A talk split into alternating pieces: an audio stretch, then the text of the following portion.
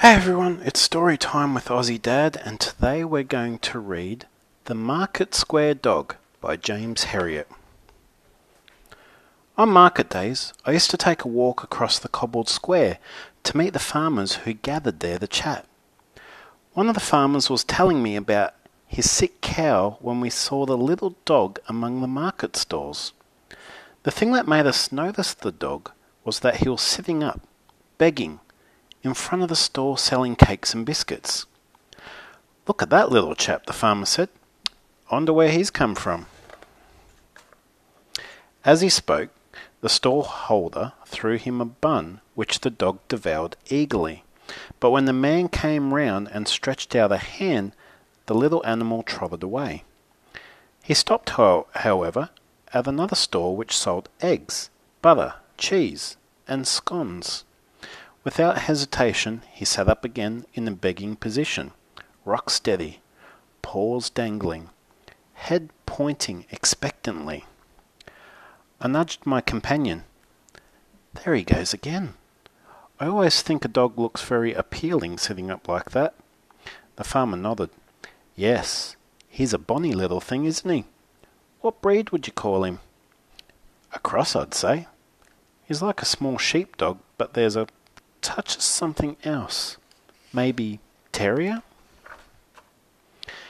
It wasn't long before the dog was munching a biscuit, and this time I walked over to him, and as I drew near, I spoke gently. Here, boy, I said, squatting down in front of him. Come on, let's have a look at you. He turned to face me, and for a moment, two friendly brown eyes gazed at me from a wonderfully attractive face. The fringed tail waved in response to my words, but as I moved nearer, he turned and trotted away among the market day crowd until he was lost to sight. I was standing there, trying to see where he had gone, when a young policeman came up to me. I've been watching that wee dog begging among the stalls all morning, he said, but, like you, I haven't been able to get near him. Yes, it's strange. You can see he's friendly, but he's also afraid. I wonder who owns him. I reckon he's a stray, Mr. Herriot. I'm interested in dogs myself, and I fancy I know just about all of them around here, but this one is a stranger to me. I nodded. I'm sure you're right. Anything could have happened to him. He could have been ill treated by somebody and run away. Or he could have been dumped from a car. Yes, the policeman replied. There are some cruel people about. I don't know how anybody can leave a helpless animal to fend for itself like that. I've had a few tries at catching him, but it's no good. The memory stayed with me for the rest of the day. Is it our duty to look after the animals who depend on us? And it worried me to think of the little creature wandering about in a strange place, sitting up and asking for help in the only way he knew. Market day is on a Monday, and on the Friday of that week, my wife Helen and I had a treat in store. We were going to the races in Brawton. Helen was making up a picnic basket with homemade ham and egg pie, chicken sandwiches, and a chocolate cake. I was wearing my best suit, and I couldn't help feeling very smart because country vets have to work mostly in the fields and cowsheds, and I hardly ever get dressed up.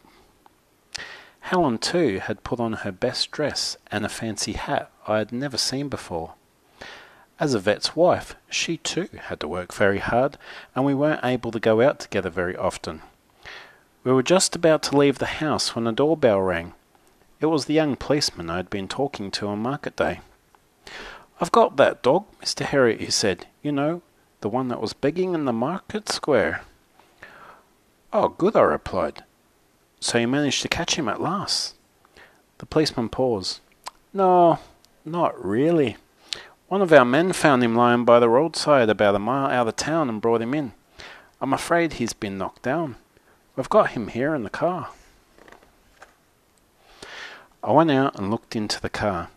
The little dog was lying very still on the back seat but when I stroked the dark coat, his tail stirred briefly. He can still manage a wag anyway, I said. The policeman nodded. Yes, there is no doubt he's a good natured wee thing.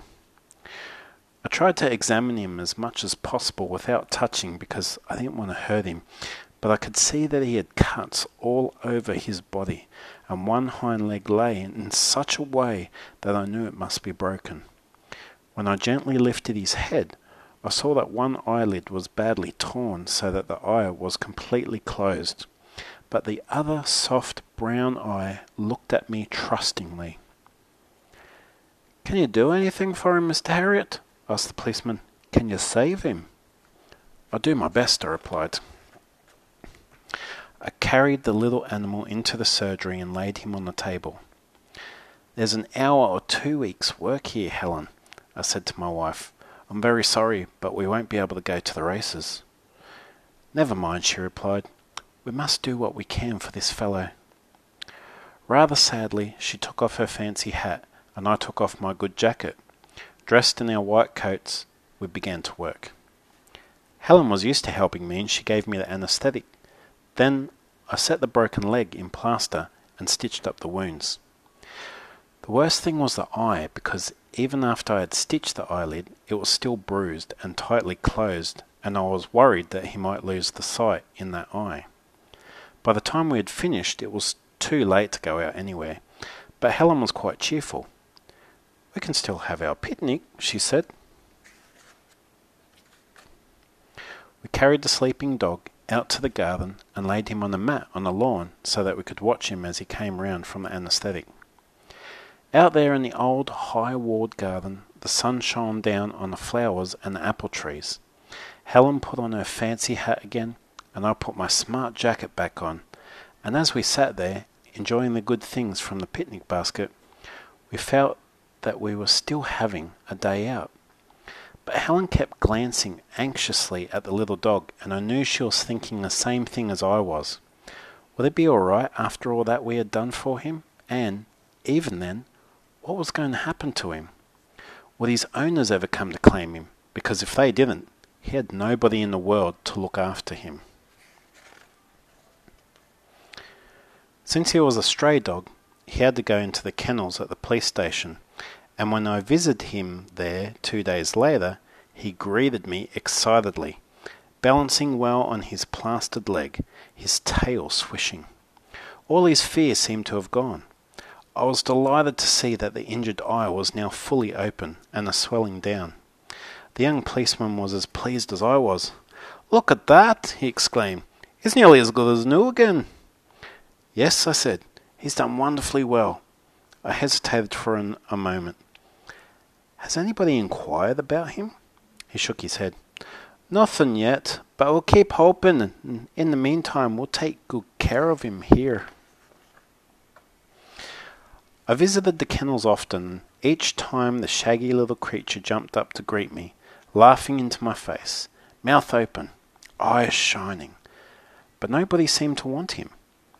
After a few more days, it was clear that no owner was going to claim him, and my only hope was that somebody else would take him and give him a home. There were other stray dogs in the kennels, and on one visit I saw a farmer calling to collect his wandering sheepdog.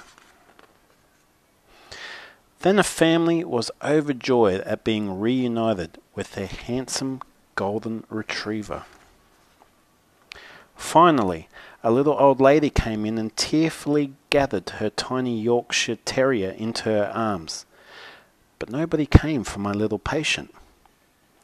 Various strangers came too, looking for a pet, but nobody seemed to be interested in him.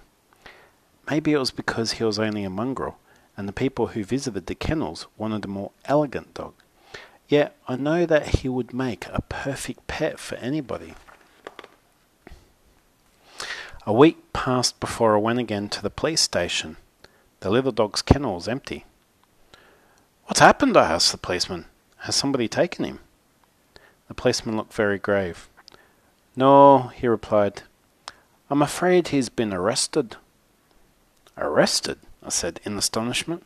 What do you mean? Well, he said, it seems that it's against the law for a dog to go begging in the market square, so he's been taken into police custody. I was bewildered. What are you talking about? A dog can't be arrested. The policeman, still very solemn, shrugged his shoulders. This dog was. I still don't know what this is all about, I said.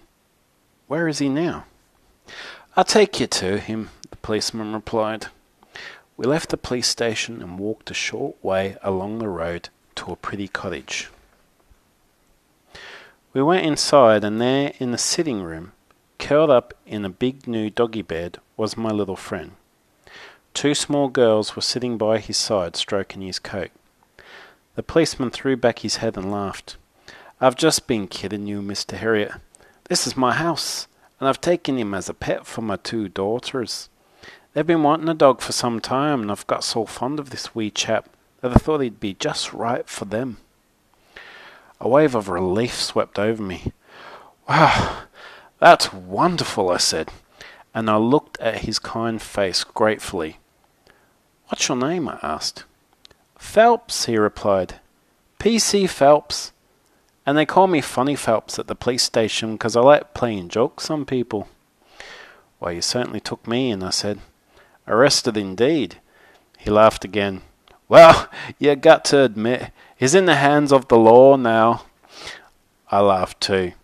I didn't mind having a joke played on me because, funny Phelps or not, he was obviously a nice Phelps and would be a kind master for my doggy friend. It was a happy day when I took the plaster off the little dog's leg and found that the break had healed perfectly.